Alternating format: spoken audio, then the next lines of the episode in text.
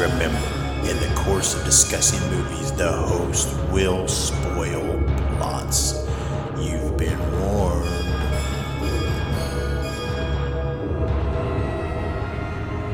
Listen to their screams.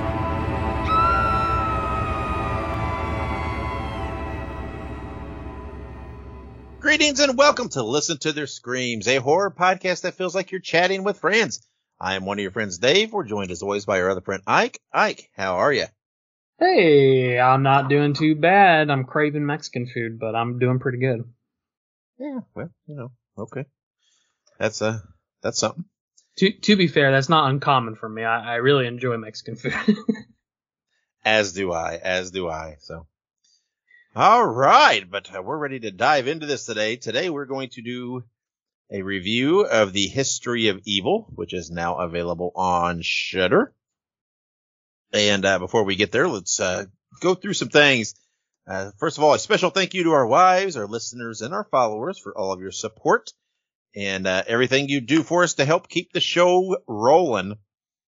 Now, before we dive into all the usual razzmatazz, last episode we talked about Stufussy. Now, if you're listening and you don't know what we're talking about, you should go back and listen to the previous episode. The Stufussy stuff is right at the end. And we talked about what the Stufussy thing is. It's related to a character in the Vampire Diaries. And for whatever reason, this just kind of fascinated me a bit. So after we got done recording, I thought I'm going to do what I'm terming the Stufussy challenge.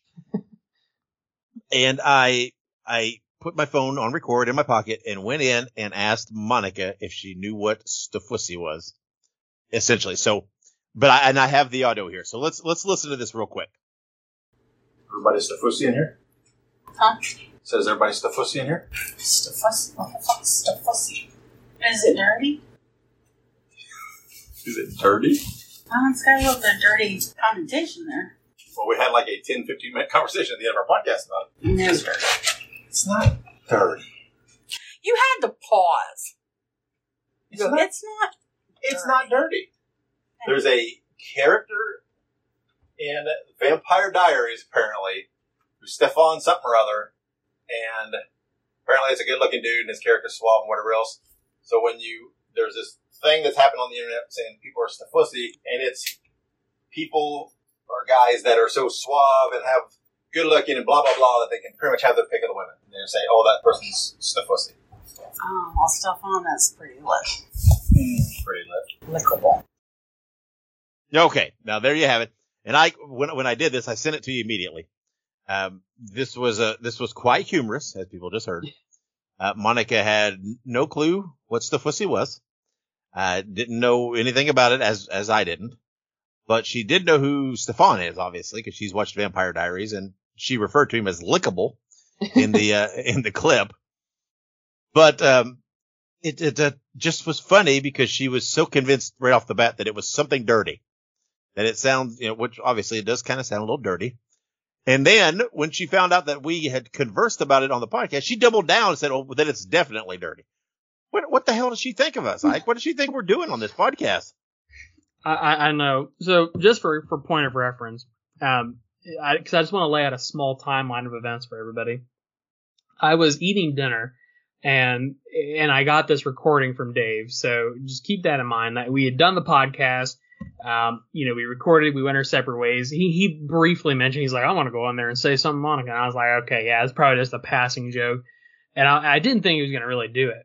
So when I got the recording, I was literally eating dinner and I'm laughing. So my wife's like, "What are you laughing at?" And I'm like, "You'll have to listen to it later." And so then I did show my wife later, and she thought it was absolutely hysterical. In addition to that, I showed it to her. I went and took a shower, and she's like, "Just to let you know, I listened to it 2 more times while you're in the shower." And I was like, I mean, it's pretty funny. And so she now has she's now come to just walk around and just say is everything Stufussy in here? So it is now entered into our lexicon to it's like saying, "How are you?" It's everything Stufussy in here. Yeah. I mean, I didn't know exactly how to rang it up in the conversation when I walked in there. So I'm just like, everything's Stefussy in here. And I'm like, whatever. You know, I mean, and she's like, Stefussy, what the fuck's that? And, and it just kind of unraveled from there. So I don't know. I mean, I'm still, I mean, I guess I technically know what Stefussy means now since we looked it up and whatever else, but we have absolutely slaughtered it and using it in different ways, but it's, I don't know. It was just funny. I literally thought I have got to go in there and see and see what she says about this. And I thought, well, if I'm going to do that, I have to record it. I have to hear her because this is clearly going to be gold. And, yeah. And Monica didn't let us down. She was confused. And then of course, you know, she progressed like, oh, okay. I see what that is. Yeah, it makes sense because Stefan is lickable. And, so.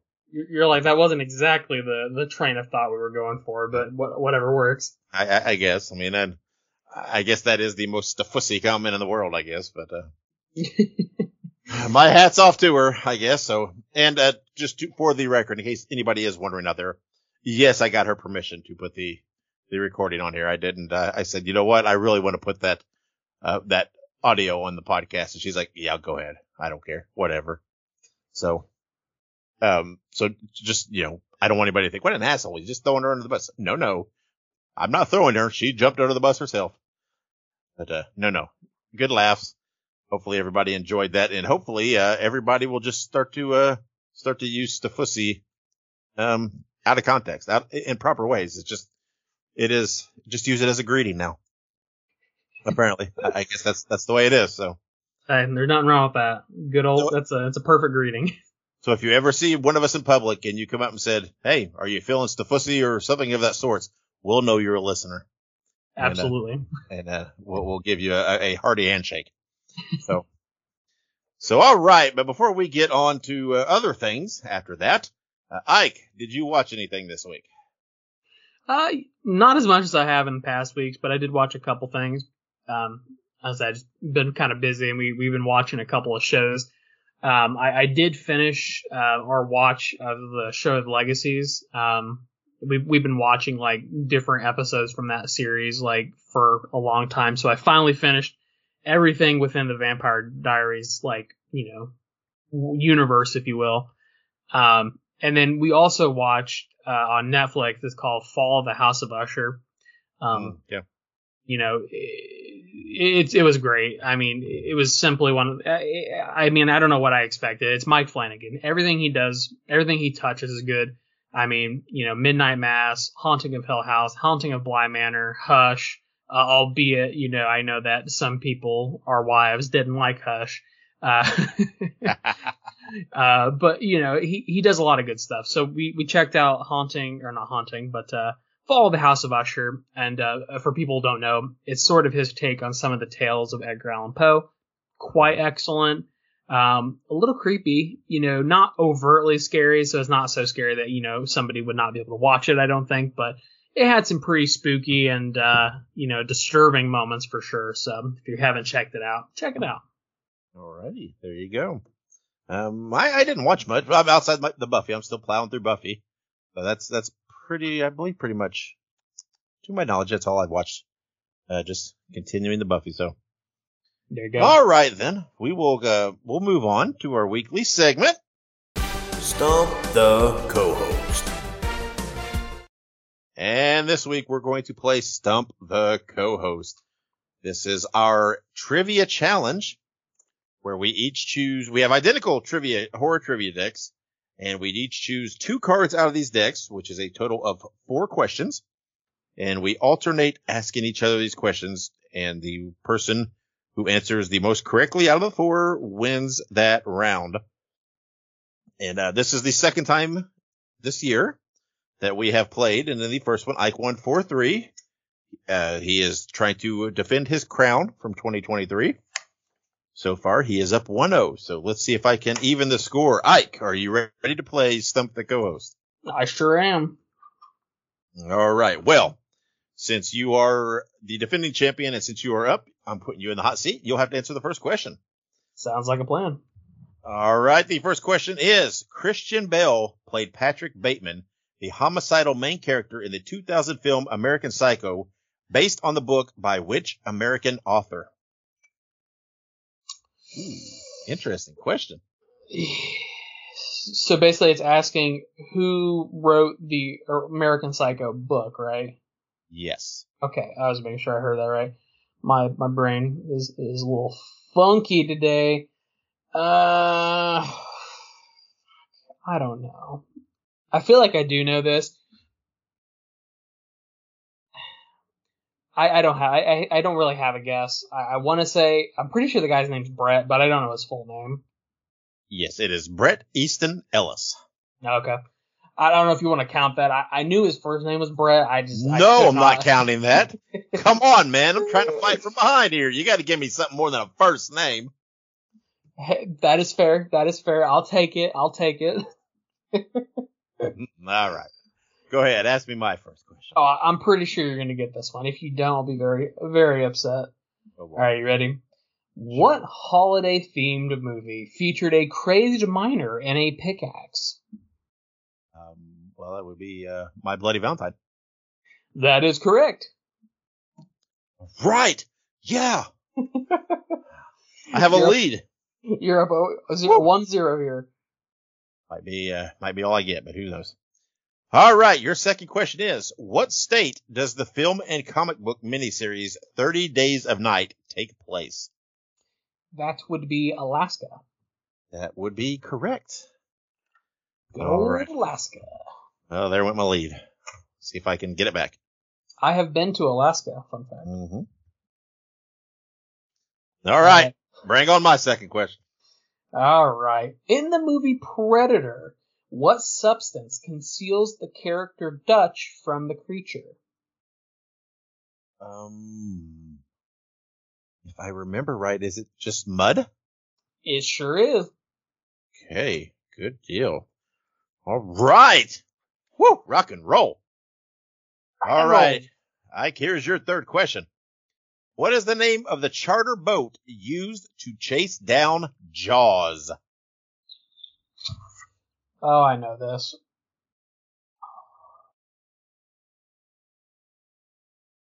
Is it... I don't have it. I feel like I have it, but I cannot remember. It is the orca. Yeah, I did know that. I knew it's named after an animal, but I couldn't think of what animal. Oh, mercy. If I can get one more right, I have sealed a win. All right. Here we go. Question? I don't know, but we're going to give it a shot anyway. All right. What actress plays Claire Spencer in the movie What Lies Beneath? Fuck. I do not remember this. Jesus. I don't know. Let's say Blake Lively. That is not correct. It is Michelle Pfeiffer. Oh, yeah. Okay. Damn. All right. So see, now here's your last question. If you miss this, I secure a win. This 1985 horror comedy about vampires was Jim Carrey's first starring role. Jim Carrey? Yes, Jim Carrey.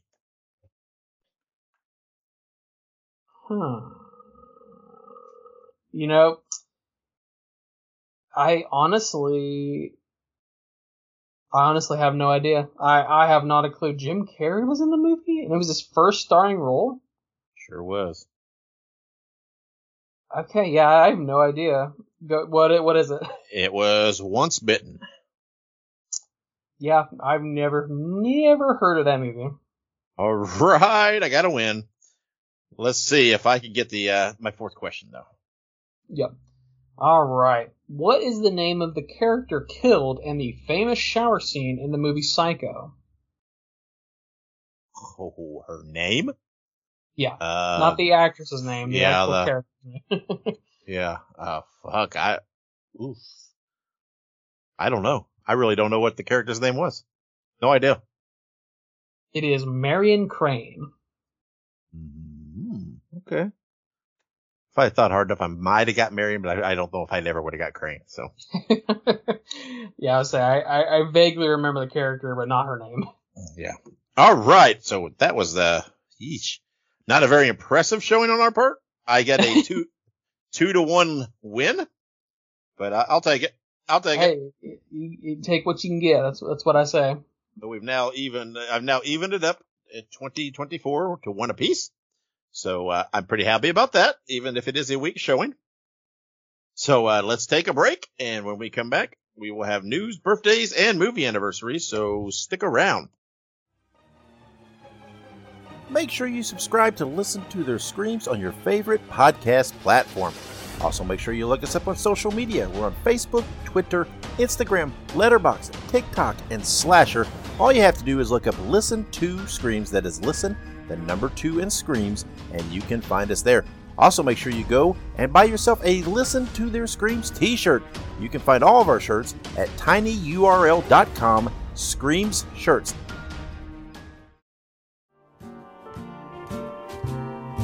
Spread the news. Spread the news. Spread the news. And we're back with the news. Alright, starting us off at the top, Lisa Frankenstein is now available video on demand. We have reviewed this film just a couple episodes ago. We both enjoyed it for the most part. You know, we had our small criticisms to it, but it was a good movie overall. A little weird, but hey, can't beat it. So check it out if you haven't. I will definitely check it out as soon as I can. Again. Sure. Yeah. Fun movie. It was alright. But I'm not going to say any more on that because people can go back and listen to our full review. True. You got it. All right. Ty West is set to release Maxine in the near future, which was supposed to complete his trilogy with X and Pearl. However, in a recent interview, West did tease he has an idea for a 4th movie in the series, but does not know if he wants to make it yet. Obviously, I'm a huge fan of X. Pearl was okay. I think Dave probably has a similar sentiment towards those films. Yep.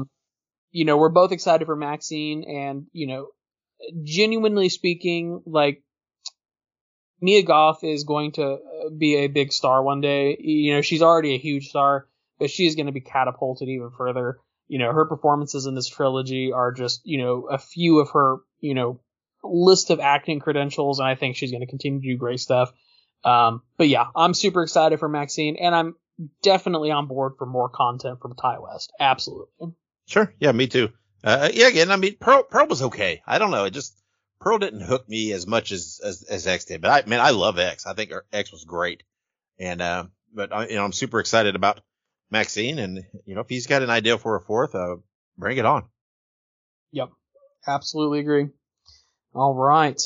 Chris Gauthier, who played Shaq in 2003's Freddy versus Jason and Ronald Resnick in an episode of Supernatural, passed away about an undisclosed illness at the age of 48. Of course, our thoughts are with his family at this time. You know, he has obviously had a longer list of acting credentials than these 2 films, but of course, as a horror podcast, we have to salute his contributions to the horror genre. And you know, he will be dearly missed. Yeah, he was great in that episode of Supernatural. Yeah, it's the one where it's the first episode. It's like it's season 2. We just watched the episode, and it's the first one with the No, not the first one, but it's one of the early ones with the shapeshifter, and where they're in the bank, and he's tracking it, and he thinks it's a mandroid and everything else, and then he comes back later as a ghost in another episode, but. He's great in that episode. We're talking about them when they're picked up in the camera with having the laser eyes. He was great. And then he was funny in Freddy vs. Jason too. He plays one of the drunk guys out at the thing. But, yeah, he's a pretty good character actor, modern character actor. And, so, yeah, I mean, 48's young, man. That's my age. That's scary. So. It is. It's unfortunate, but, we will remember him by his performances, absolutely. Rest easy. That's right, rest easy. All right. Lionsgate is reportedly planning on new versions of American Psycho and The Dead Zone. Boo. Yeah.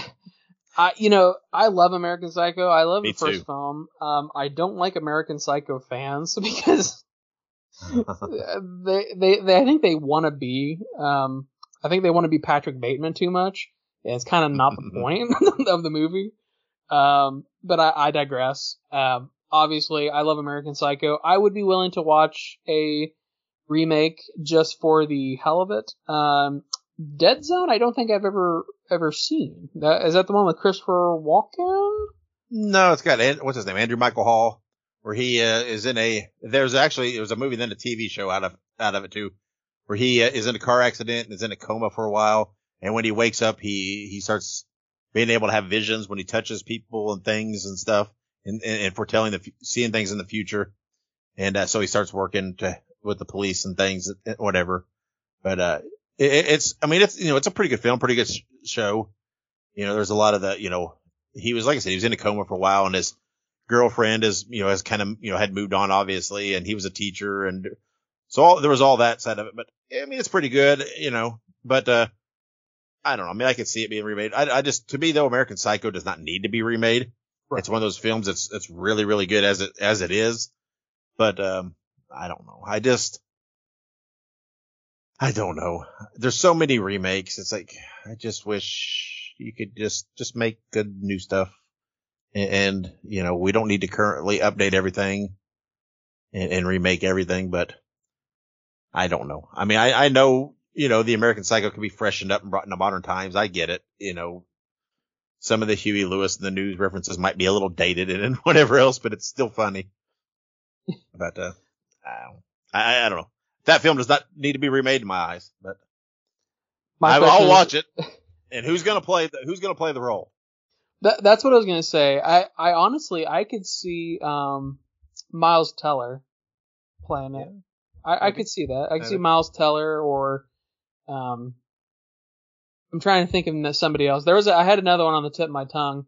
I think like Michael B. Jordan could also be good for the role. Although I just like Michael B. Jordan in general. I just think he's a very versatile actor.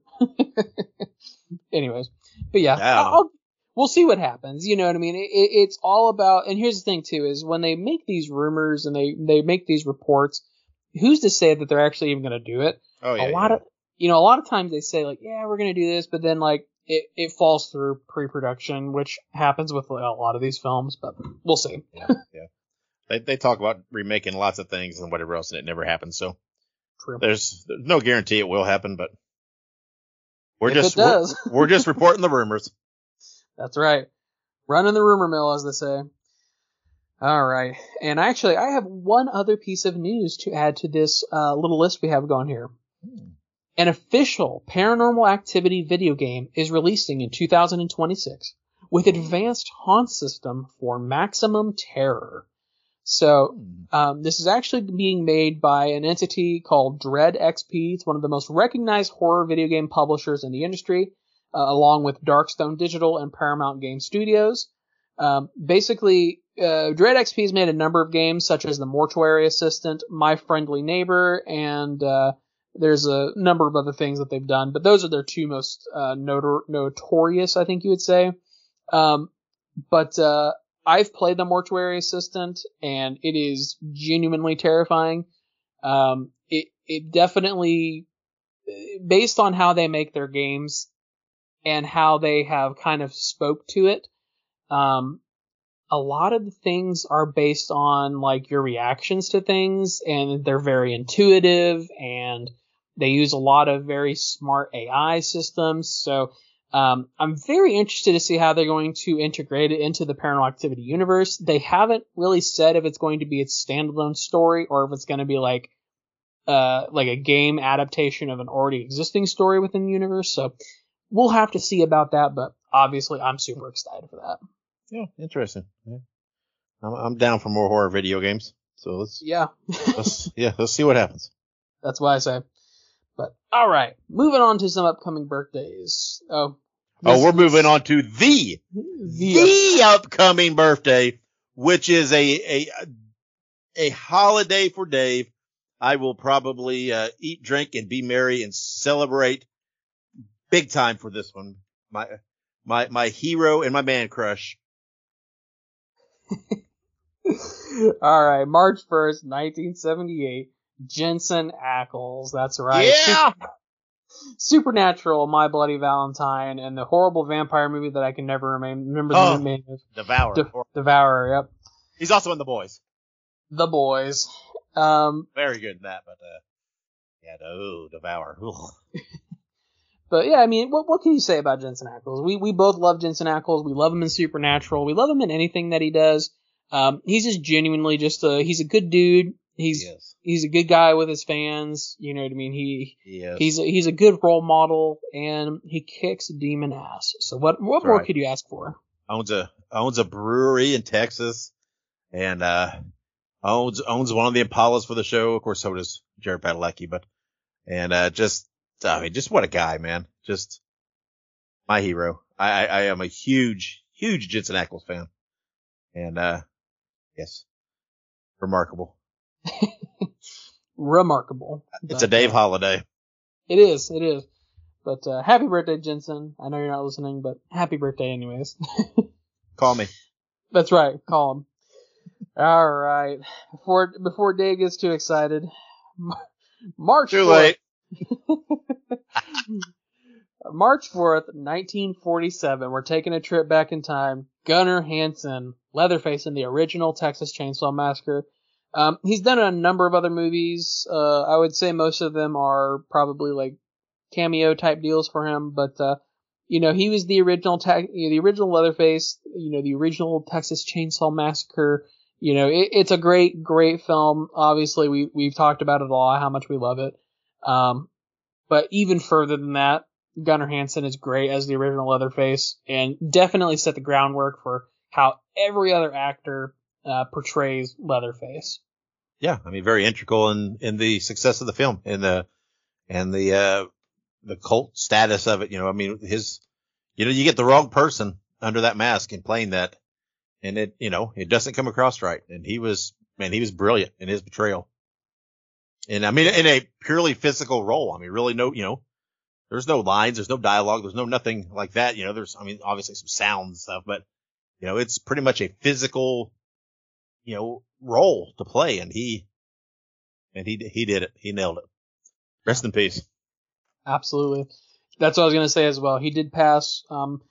This will be year 9. He passed away in 2015, November 27th. So rest in peace. Rest easy. Our Leatherface. But, all right. Upcoming movie anniversaries. March 5th, 1954. Creature from the Black Lagoon. I don't think I've seen the original Creature from the Black Lagoon. I'm pretty sure I have seen subsequent remakes or at least inspired films of the Creature of the Black Lagoon. Mm-hmm. But if I remember correctly from one of our more recent episodes, aren't they remaking this movie?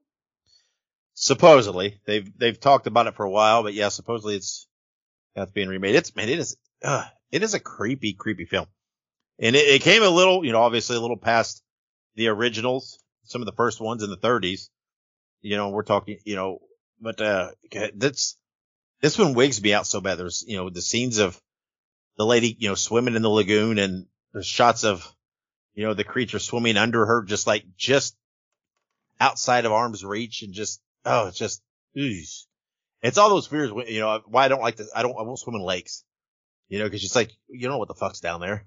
True. Creepy. But it's a great film.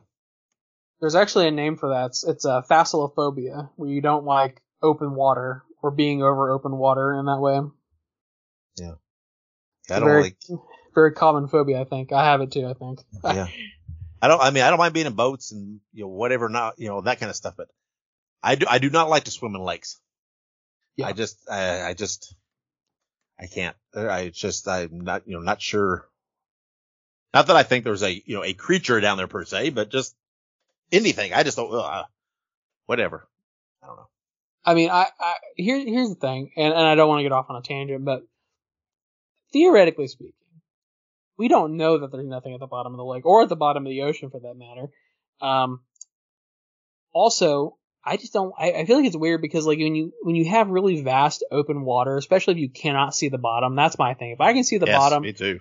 Or if it's super clear water, I'm chill. Yep. But if it is murky water or like I cannot see feet in the ocean or something like that, like I'm not cool with that. And that's why like I love going to the beach, but like if I swim, I stay pretty close to shore. Yeah, I don't like much going beyond waist deep. Yeah. And I don't like any of it. I don't like not knowing what's down there. I don't like not knowing how far the bottom is from, you know, where I'm at. I don't like any of that. The whole thing just weirds me out. So makes my ass itch. And maybe some of it is from childhood viewings of Creature from the Black Lagoon. I don't know. I'm not saying, but I'm saying it probably didn't help. Yeah, I was going to say it probably didn't. But all right. Before we get too far on our thalassophobia conversation, let's talk about an upcoming release. And we will be reviewing this on our next episode of the podcast. Okay. The film Amelia's Children, available March 1st on Video on Demand. Described as Edward's search for biological family in Portugal, he finds a villa and reunites with his long-lost mother and twin. But their shared past holds a dark secret that will forever change his understanding of his identity and origins. For some reason, as soon as I saw Amelia, I thought like Amelia Earhart for some reason, but I highly doubt that there's any correlation. But no. No. Speaking of Amelia Earhart, did you hear they're thinking they may have found the wreckage after all these years? Really? There's something out there where they believe they may have, and it's pretty near some of the islands that they thought I've always thought right, but they think they may have found it. But anyway. No, this has nothing to do with that, but, I did see the trailer, watch the trailer for this. It does seem pretty creepy and, a little spooky. I'm intrigued. So, yeah, we'll see what, this is kind of a small film.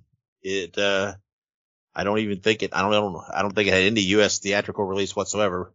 And it's, coming to Video on Demand. So, but it, like I said, looks pretty decent. We'll give it a shot. We're going to review it next episode. Yeah, absolutely. Can't beat it.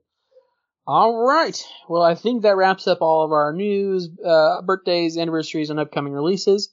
I like to always take a moment here to let you know that if you don't follow us on social media, you're a loser.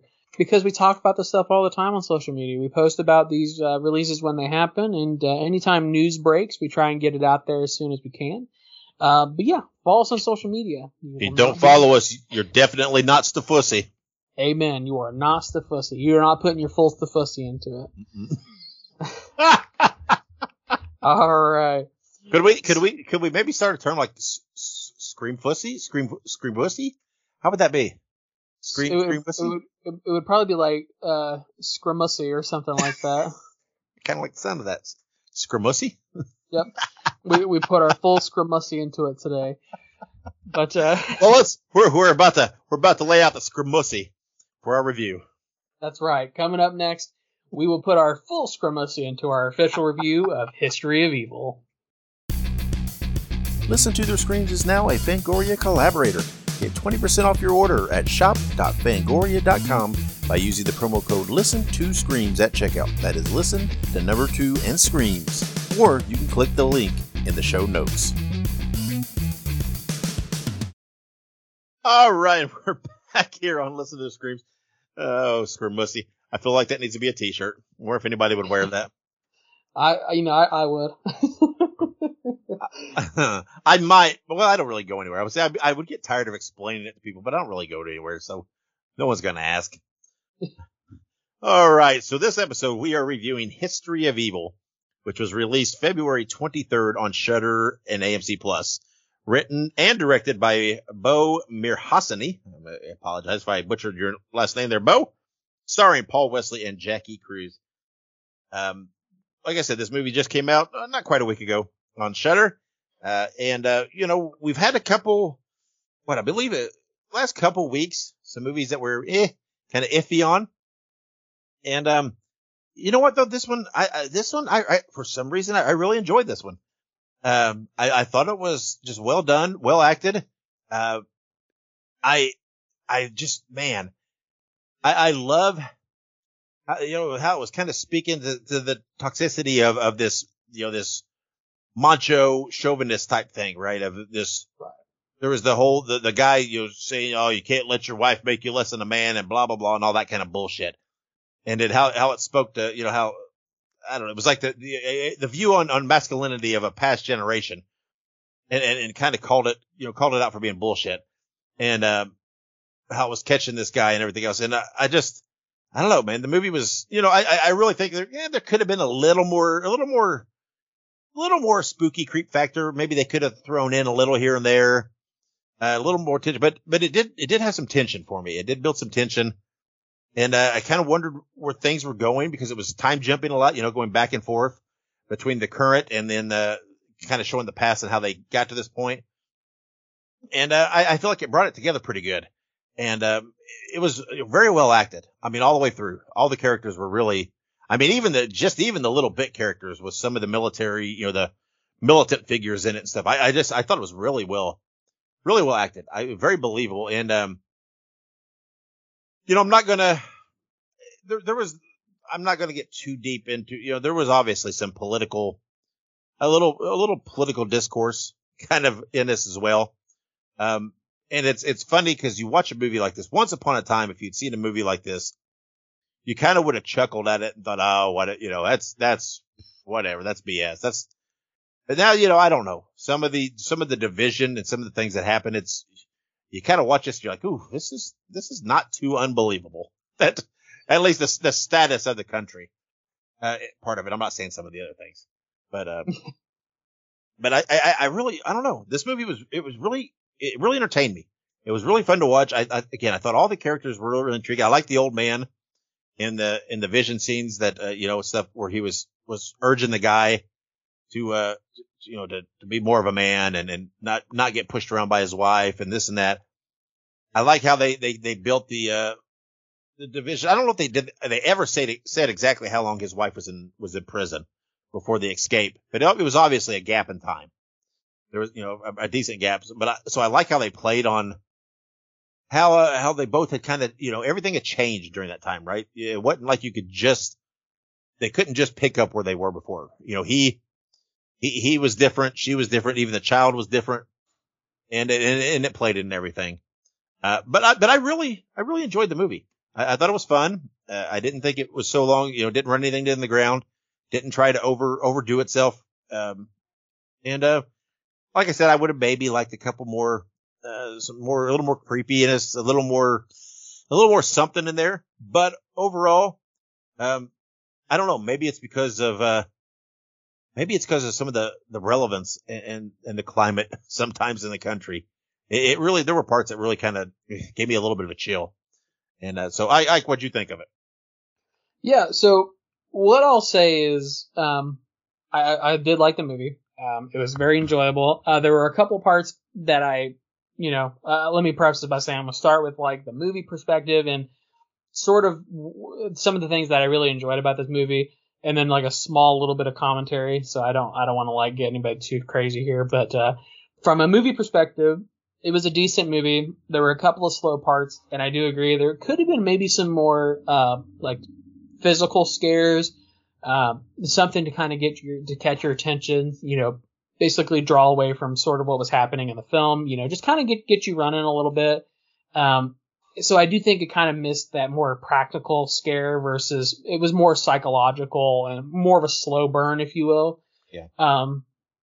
So from a movie perspective, I did enjoy it. I do think they could have done a couple things differently, but it wasn't so outlandishly bad or outlandishly slow. I felt like sort of like after the first like 20 minutes of the film, the pacing got a little weird. And then like the last 25 to 30 minutes of the film were good. So there was about like a probably 30 to 45 minute bundle where like the pacing was a little weird, but it wasn't so bad that like I was like, oh, fuck this, I'm not going to watch it.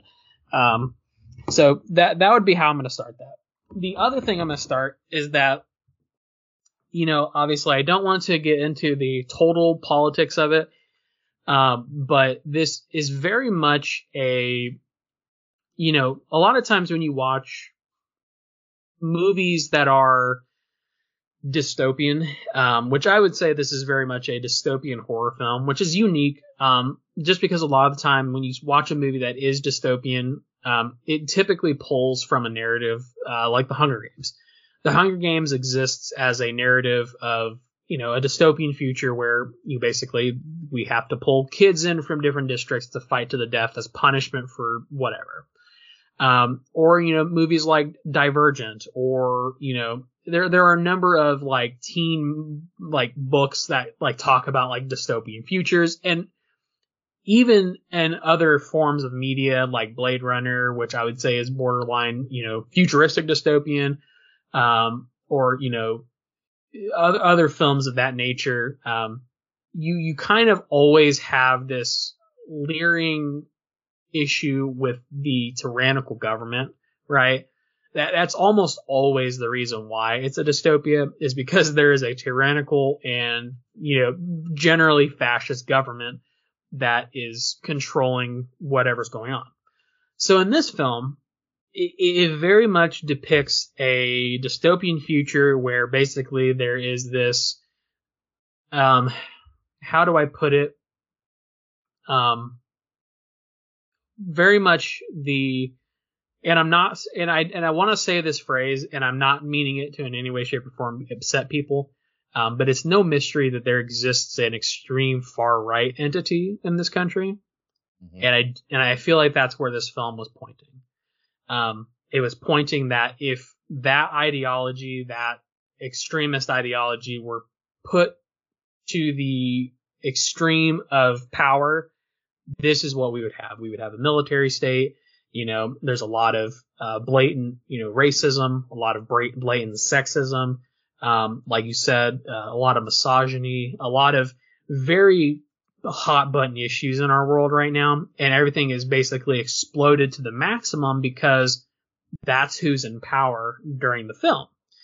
So it definitely touches on a lot of those societal problems that we even have in today's day and age.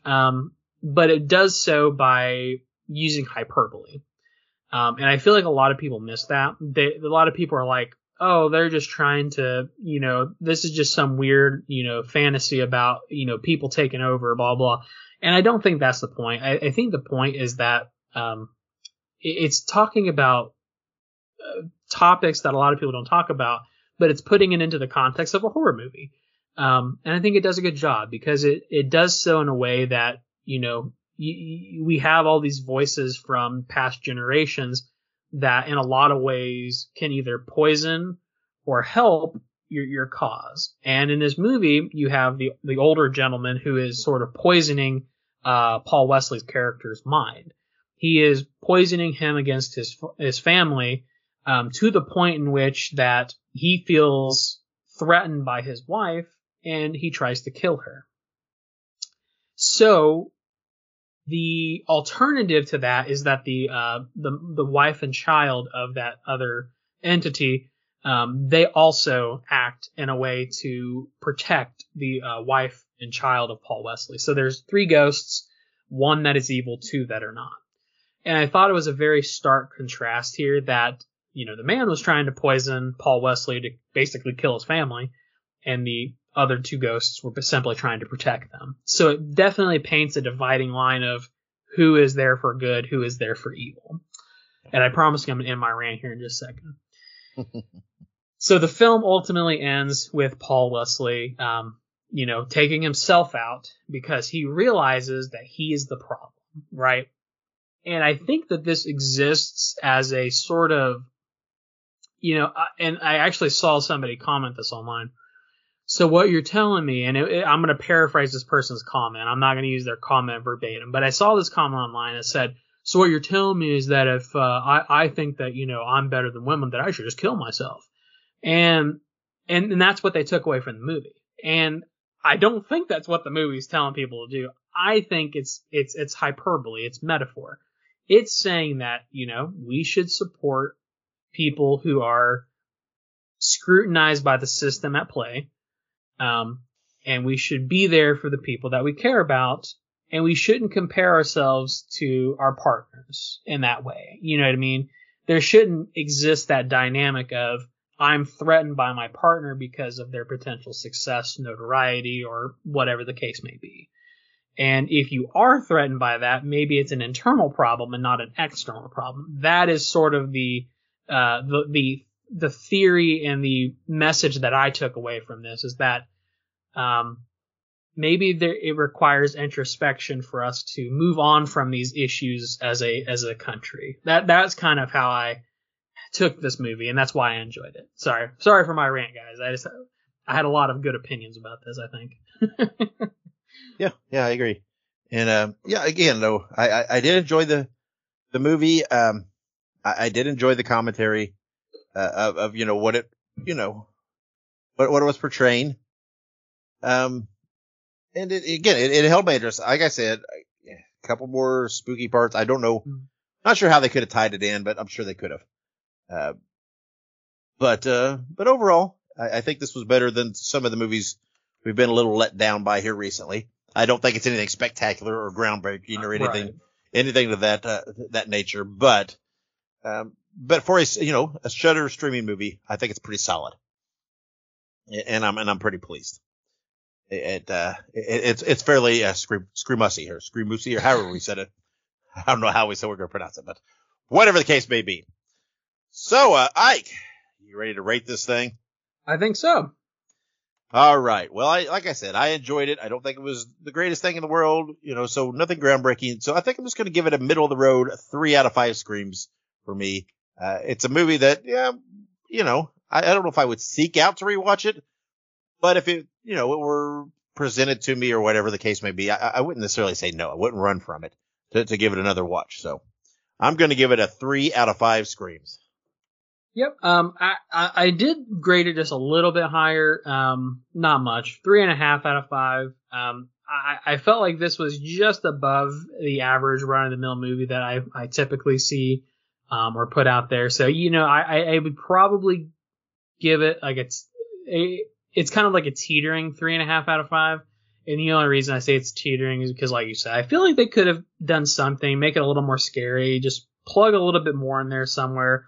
I think the big thing that I think they could have done to make it more scary, I was kind of thinking about it, is include the other two ghosts a lot more. I feel like they didn't really include them as much until sort of towards the end. And then in addition to that, make it a little more ambiently scary. You know what I mean? Have them in the background, have like the typical ghost haunting things. But yeah, 3.5 out of 5. There could have been significant improvements that would have made it much higher. But just as a base level, 3.5 out of 5 for me. Yeah, I did think it was a peculiar. I know there was issues already going. I did think it was a little peculiar how the character he just kind of accepted this ghost guy sitting there, and just like, oh, sit down, and have pie, and but it just he didn't seem overly alarmed by it per se. And I do comprehend that he was already falling down the rabbit hole of mental disturbance, but it was, I don't know, a little peculiar how kind of calm he stayed, but so be it. So anyway, next week, like we mentioned, we will be reviewing Amelia's Children, which will be available once again video on demand March 1st, this coming weekend, as this is released, and we'll see what we think of that. Like I said, the trailer seemed a little entertaining. I'm hoping it'll be enjoyable. So I think we've rambled kind of long on a couple of the recent episodes. We kind of kept this one in check a little bit.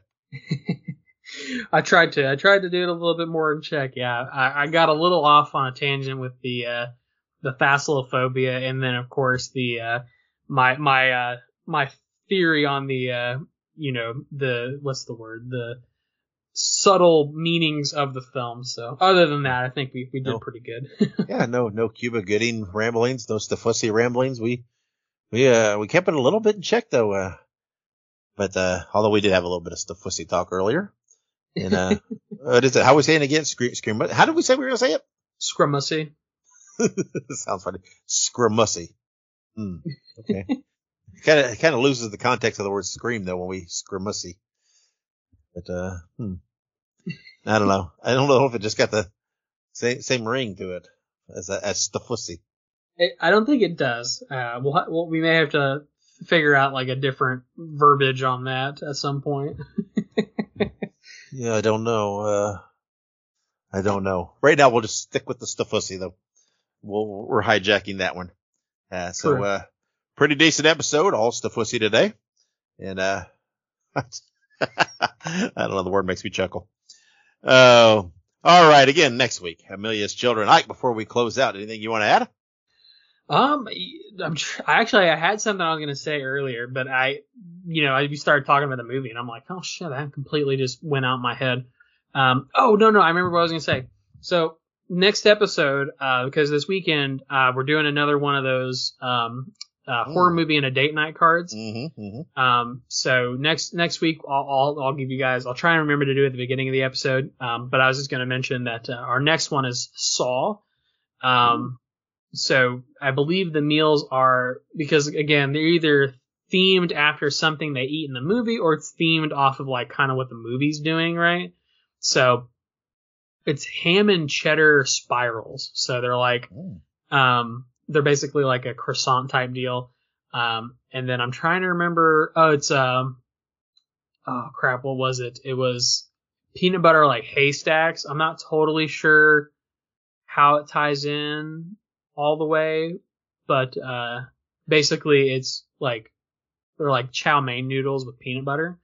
I've never seen them before, but they look good, so I'll let you guys know how it turns out on our next episode, but I just wanted to mention that is coming. Very good So there you have it, update on that for Mike next week. But until then, make sure you stay stiff-fussy, give History of Evil a chance. And wherever you go and whatever you do, be good, be safe, and have many pleasant nightmares.